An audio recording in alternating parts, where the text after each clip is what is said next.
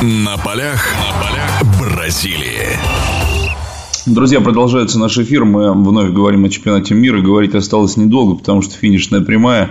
И самые-самые интересные матчи нам предстоит увидеть. Прежде всего, это финал, матч за третье место. Ну и немножко поразбираем игры полуфинальные. У нас в гостях э, наш прославленный футболист Сергей Киряков, которого я очень рад приветствовать. Сергей, здравствуйте. Да, здравствуйте, дорогие. Э, вы мне говорили перед началом чемпионата мира, мы беседовали, я помню, вы говорили, что за сборную Германии вы будете болеть особенно.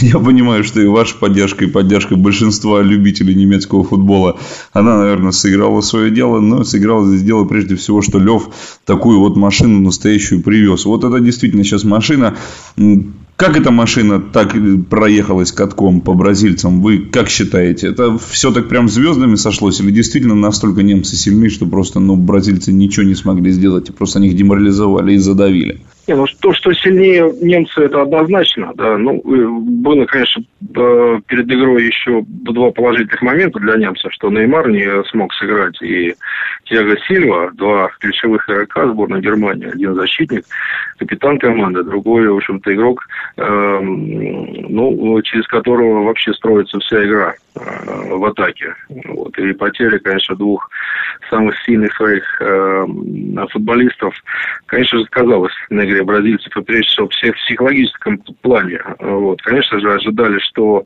роль лидера или роль Неймара, скажем так, возьмет на себя и тот же Халк, тот же Фред, но мы видели, что они просто э, не в состоянии это сделать. Неймар намного сильнее. Неймар это человек, который своими действиями тянет э, своих партнеров, да и всю команду в атаке. Поэтому, конечно же, Бразилия лишилась своего лидера. Э, вот. Ну и в обороне, естественно, мы видели, насколько, в общем-то, потеря Сильвы то же самое сказалось на действиях, прежде всего, всех игроков э, обороны. Ну, и, конечно же, не стоит ущемлять, в общем-то, достоинство сборной Германии, которая действительно не только воспользовалась вот этой потерей э, бразильцев, но и, в принципе, с первых минут навязала такой, ну, неприятный э, футбол бразильцам.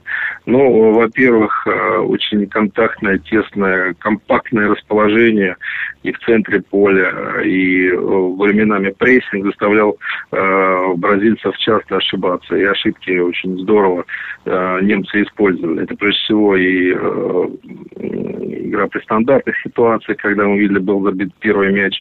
Это после прессинга, когда, в общем-то, немцы стали, не остановились на достигнутом, а продолжали, в общем-то, э, оказывать давление э, на игроков э, Бразилии и в обороне, и в центре поля. Бразильцы часто теряли мячи, немцы быстро производили контратаки.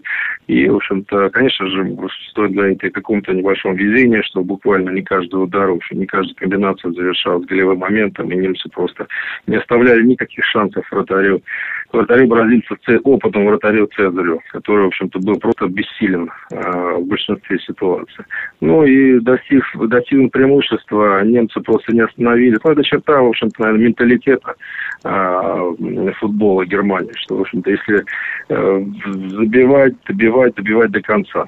Вот, и мы видели, что немцы не остановились на достиг. Ну, наверное, только в конце матча позволили бразильцам, может, провести э, гол престижа, не более того. Ну, и если в целом суммировать, то Конечно же, счет э, немножко оказался большим, но в любом случае немцы были сильнее. Даже если бы играл Неймар, даже если бы играл Тиаго Сильва, все равно бразильцев, в общем-то, это бы не помогло, просто сказалось бы на, на счете, который бы не, не, не был бы с таким крупным. Продолжение беседы через мгновение. Оставайтесь на радиомарафон.